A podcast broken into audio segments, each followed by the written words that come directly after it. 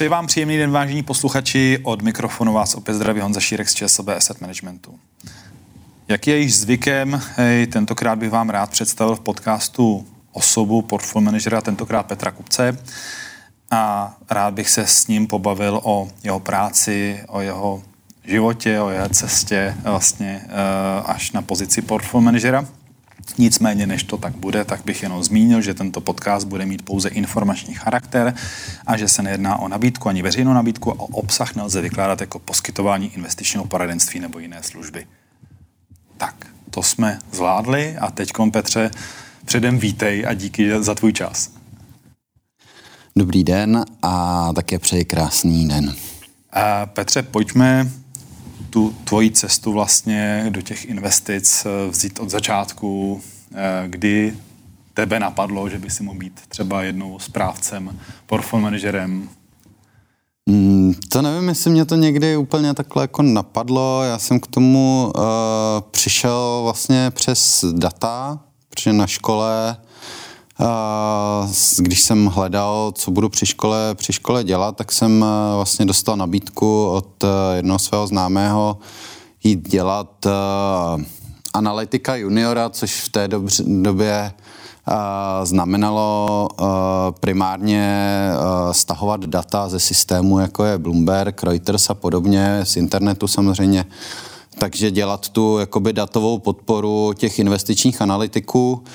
A vlastně díky tomu jsem se dostal do toho světa investičního bankovnictví a vlastně mě to hodně zaujalo, takže jsem se o to začal zajímat eh, víc, dělal jsem se nějaký i, i kurzy, nějaký, nějaký různý, eh, různý nadstavby, různý vhledy právě do toho investičního bankovnictví, do toho světa investic. A pak jsem se stal vlastně postupem času plnohodnotným analytikem, to znamená, že jsem, že jsem psal eh, jak makroekonomické, tak akciové analýzy.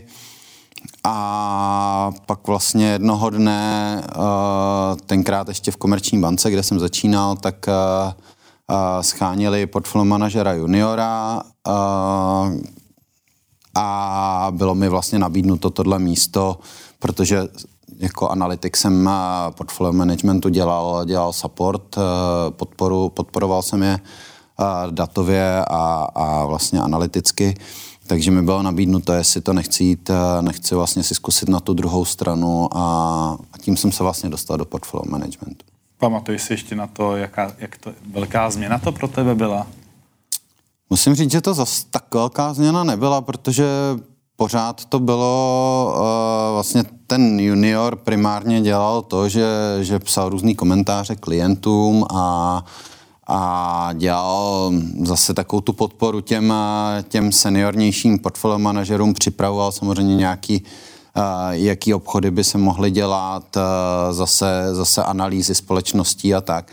Takže to byla víc, eh, víc ta analytická činnost, než přímo setkávání třeba v té době s těma klientama a podobně. Takže eh, ten skok nebyl zas tak velký z toho jakoby analytika na toho, na toho juniorního portfolio manažera. Pak eh, vlastně, když jsem skončil v komerční bance a a vlastně jsem se dostal do ČSOB, což bylo v roce 2007, tak tam už jsem šel jakoby na seniorní pozici, na, na portfolio manažera seniora, s tím, že, s tím, že tam už pak ten skok byl relativně velký, protože tam už jsem se začal setkávat s těmi klienty víc a, a ty rozhodnutí už byly primárně na mě.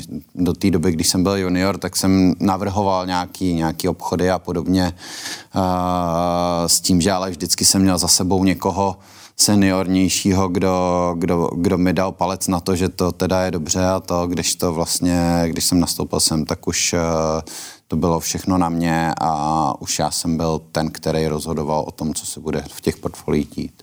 A u jakých fondů nebo s jakými fondy jsi vlastně začínal? A já jsem nezačínal s fondama, já jsem byl vlastně do ČSOB přijatý jako portfolio manažer pro klienty privátní banky který jsem vlastně už částečně dělal i v té komerční bance, takže jakoby ty portfolia byly podobný, nebo ten přístup byl podobný, takže už jsem s tím měl nějakou zkušenost. A takže jsem primárně dělal, dělal vlastně smíšená portfolia pro uh, ty uh, individuální klienty, vlastně privátní banky. Bylo to v roce 2007, takže před, uh, před finanční krizí. Uh, věci se v té době dělaly dost jinak, než se dělají dneska.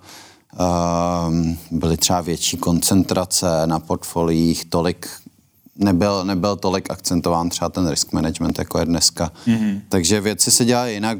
Některý byly jednodušší, efektivnější, některý zase byly třeba z tohohle pohledu asi rizikovější a ten trh se prostě vyvíjí a ta práce se vyvíjí hodně. Mm-hmm. Ty, když bych přeskočil dál, vlastně aktuálně spravuješ uh, smíšené fondy. Uh, dokázal bys odhadnout, jak velký objem máš pod palcem, pod zprávou? Je to necelých 35 miliard korun. Jak se ti s touto myšlenkou spí? na, to se mě, na to se mě už pár lidí ptalo a nemám pocit, že v tomhle ohledu asi je to číslo prostě. Není to o tom, jestli to je 35 miliard nebo 2 miliardy. Asi je to o tom, že prostě to člověk chce dělat co nejlíp, s nejlepším vědomím a svědomím. A není to úplně o tom, že by se ti líp spalo prostě s dvěma miliardama než s 30 miliardama. Jo. Je, to, je to spíš o tom, že když se třeba na tom trhu něco děje, tak přemýšlíš, jak, jak s tím naložit, jaký udělat rozhodnutí a podobně, takže pak samozřejmě třeba ten spánek je tímhle narušený, ale není to o tom objemu, že bych si říkal, a dneska jsem prodělal prostě miliardu, tak uh, to vlastně takhle ani člověk nepřepočítává.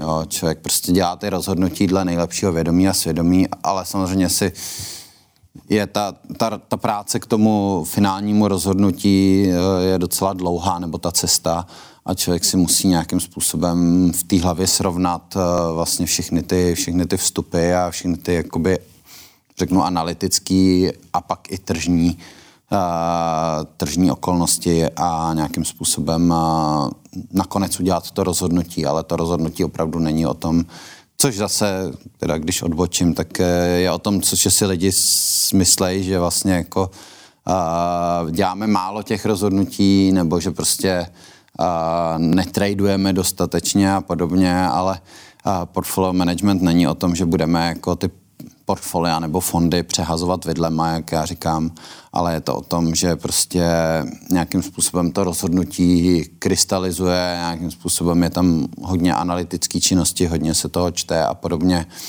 Až pak se učí nějaký, jak já říkám, strategický rozhodnutí. To znamená, že to není rozhodnutí na hodiny, ale spíš na měsíce prostě. Jo. Rozumím.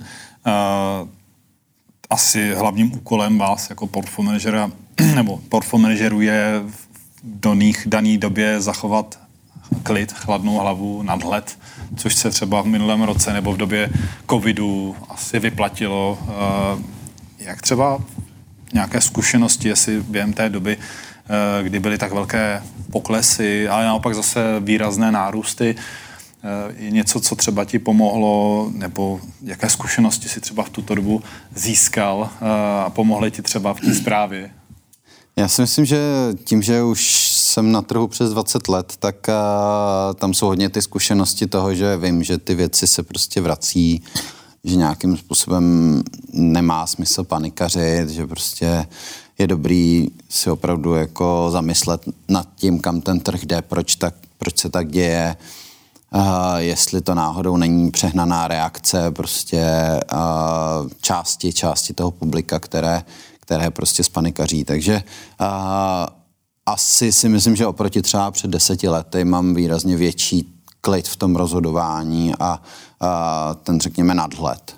Jo, takže ta zkušenost určitě, určitě je dobrá. Vlastně, jak jsem říkal, tak jsem začínal vlastně v roce 99, to znamená na vrcholu, na vrcholu dotcom. A pak vlastně přišla první krize, pak byla velká finanční krize, pak se tady rozpadala eurozóna, nebo nerozpadala, ale mluvilo se o tom, jestli se nerozpadne eurozóna, Řecko, a, a podobně, takže jakoby těch, těch událostí za těch posledních 20 let bylo hodně a s každou tou událostí člověk zjistí, že nějakým způsobem ta reakce nemusí být úplně jako prchlivá a, a že je dobrý opravdu zachovat klid. Mm-hmm. Já připomenu, vlastně zmíním, že ty spravuješ fondy ČSOB na míru, ať pro klienty premium, klasické retailové klienty. Eh, když se budeme mluvit o tom, jak vlastně probíhá práce portfolio manažera, co je pro tebe to klíčové. Ty jsi zmiňoval hodně analýza trhu, příležitostí, mm-hmm. ale uh, jak vlastně ty se díváš na to portfolio, jakým způsobem probíhá ta zpráva? Eh, tak ta zpráva má vlastně dvě roviny. roviny. První rovinou je takový to řízení každodenního cash flow nebo vkladu a výběru klientů, který se kumulují a vlastně jednou denně uh, já vidím v nějaké bilanci účtu těch, eh, těch fondů, vidím, kolik přišlo nebo odešlo peněz z toho fondu a s tím je potřeba nějakým způsobem naložit, takže je to taková ta běžná, běžná agenda, uh, že se prostě zainvestovávají ty portfolia podle toho, kolik, kolik přišlo nebo odešlo peněz, ale tohleto zainvestování je vlastně takzvaně na model, to znamená, že a, tak, aby se nějakým způsobem nevychýlilo to, to, to původní portfolio vlastně tím vkladem nebo výběrem, protože to není ta, ta intence. A, ta intence je, aby to vlastně vychýlení od toho stavu počátečního na ten stav nový bylo uh, úmyslný, nikoliv uh, způsobený nějakou externalitou, jako mm-hmm. je mhm. třeba vklad nebo výběr. Takže uh, to řízení vkladu a výběru je jedna část té každodenní agendy a pak vlastně ta druhá část je vlastně budování toho názoru k tomu vedoucího k nějakým těm rozhodnutím. Ale ty rozhodnutí, jak už jsem říkal, nemusí být úplně častý. Někdy samozřejmě, když eh, se na tom trhu děje víc věcí, přichází eh, nějaký zásadnější zprávy, tak eh, ty rozhodnutí klidně můžou být každodenní nebo i víc denně. A na druhou stranu pak jsou dny nebo i týdny, kdy, kdy prostě není potřeba na to portfolio šahat a vlastně ten svět je takový, jaký si ho, jaký si ho já jako portfolio manažer představuju dělá to to, co, co od toho očekávám, takže není potřeba do toho za každou cenu, cenu sahat. Takže jako... A jaký ty jako správce fondů máš třeba nástroje, co můžeš e, za klienty vlastně dělat? Samozřejmě jedna věc je úprava akciové složky, přibrzdit nebo naopak přidat do portfolia v rámci mantinelu toho daného produktu, to je jasné. Co třeba dalšího je pro tebe jako klíčové při té zprávě? No tak eh, vlastně tam jsou tři velké oblasti, to znamená, je takzvaná asset alokace nebo rozložení aktiv, eh, to už si zmínil, jestli bude víc akcí nebo dluhopisů. Eh, vlastně každý ten fond má nějakou neutrální úroveň, kde když není nějaká zásadní událost nebo nemám silný názor na to, který z těch aktiv, eh, jestli akcie nebo dluhopisy budou zrovna lepší, tak, eh, tak je to portfolio nebo ten fond někde poblíž toho neutrálu. A pak vlastně ty dvě z mýho pohledu zásadnější uh, složky, které se, které se pak řídí, uh, jsou, jsou to, jest, uh, jaká je, jaké bude sektorové a regionální rozložení té akciové části a pak uh, jaká bude takzvaná durace, to znamená citlivost na pohyb úrokových sazeb eh, u té dluhopisové části a jaká, jaký podíl bude korporátních dluhopisů a jaký podíl bude státních dluhopisů. Takže u těch, eh, u těch eh, vlastně složek jednotlivých akcí, akcí a dluhopisů se řídí tyhle, ty, tyhle ty věci a většinou pak ten celkový dopad do toho portfolia je větší právě z toho, jestli se správně zvolily sektory nebo regiony mm-hmm. akciové složky, nebo jestli se správně nastavila ta, a, ta durace nebo ta citlivost na ty úrokové sazby, než to, jestli jsme měli o 5% víc nebo méně akcí. E, v okamžiku, kdy ty se rozhodneš třeba do toho portfolia přidat určitý sektor, určité téma, tak ty se potom následně rozhodneš a nekupuješ přímo akcie, ale zvolíš proto daný konkrétní fond. Dá se říct, že vlastně si kupuješ služby tvého kolegy portfolio manažera, který se tak. orientuje přímo na ten daný sektor.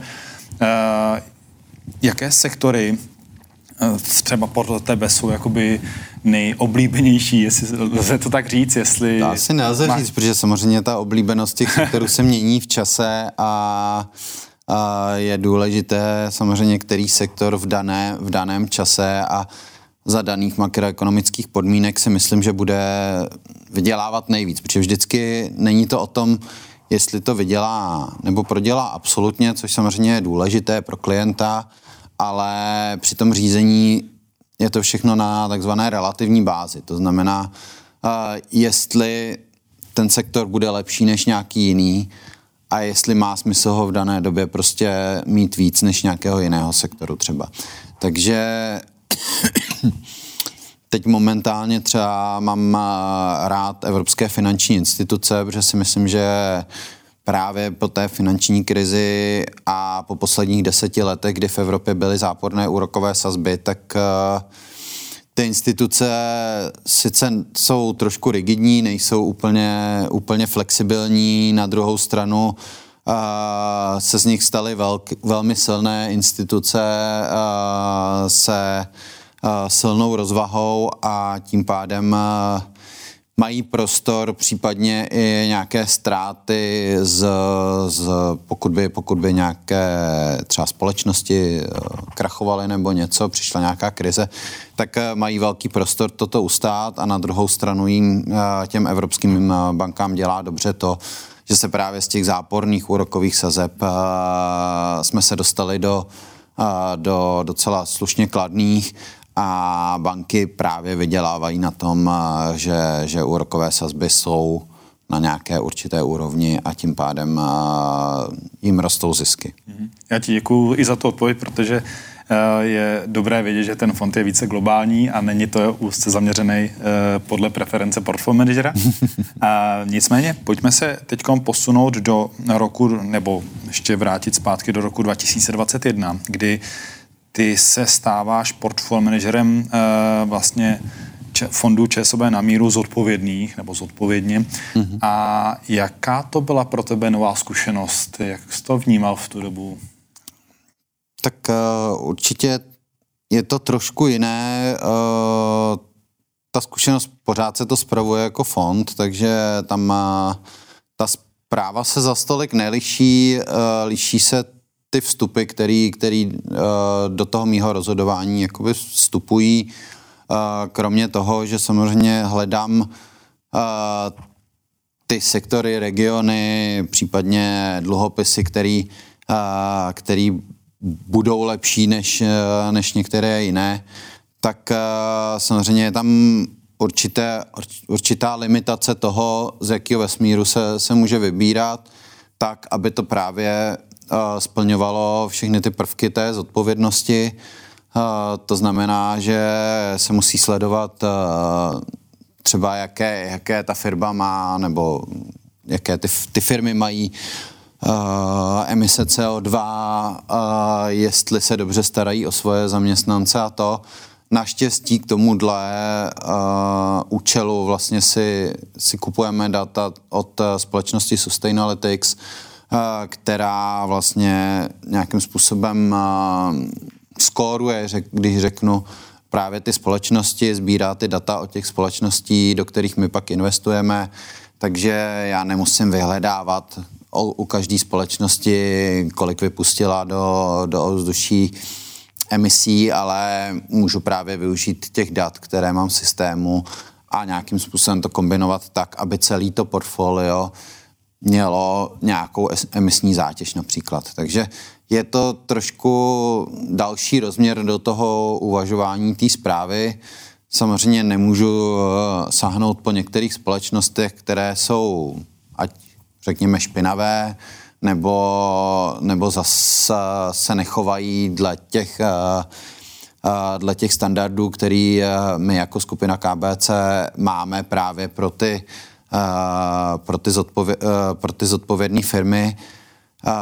ale zároveň musím i z těch, který, který projdou tím vlastně sítem toho, tak pak musím sestavit portfolio tak, nejenom, nejenom z těch firm, které jsou jakoby nejlepší, ale zároveň, aby, aby to celé portfolio mělo nějakou, řekněme, tu emisní zátěž, nějaký to takzvaný ESG score a podobně. Eh, budeš vědět, nakolik se zhruba rozrostl ten objem spravovaných prostředků v této skupině fondů? Teď aktuálně je tam něco přes 2 miliardy korun. Mm-hmm. To je relativně slušný objem za relativně krátkou dobu. Pojďme se vrátit na závěr k tobě, Petře. Uh, jestli bys nám mohl prozradit, jakým způsobem ty jako člověk, uh, když vypneš počítač, odpočíváš, relaxuješ, uh, kde nabíš sílu a energii? Tak samozřejmě nejdůležitější součástí volného času je moje rodina. Mám dvě děti, a, takže většinu volného času trávím, trávím právě s nimi, a, s ženou a s dětmi a, a pak vlastně hraju plážový volejbal, takže se snažím nějakým způsobem takzvaně čistit hlavu právě, právě na písku a Uh, snažím se několikrát týdně teda být, uh, být aspoň třeba hodinu, uh, hodinu třikrát týdně prostě na písku a vyčistit si trošku hlavu sportem. Skvělý. Petře, já ti moc děkuji za tvé informace, zkušenosti nad let a přeju ti hlavně hodně zdraví, Děkuji. samozřejmě tobě i celé rodině a budu se zase opět těšit na slyšenou. Díky moc. Hezký den. thank you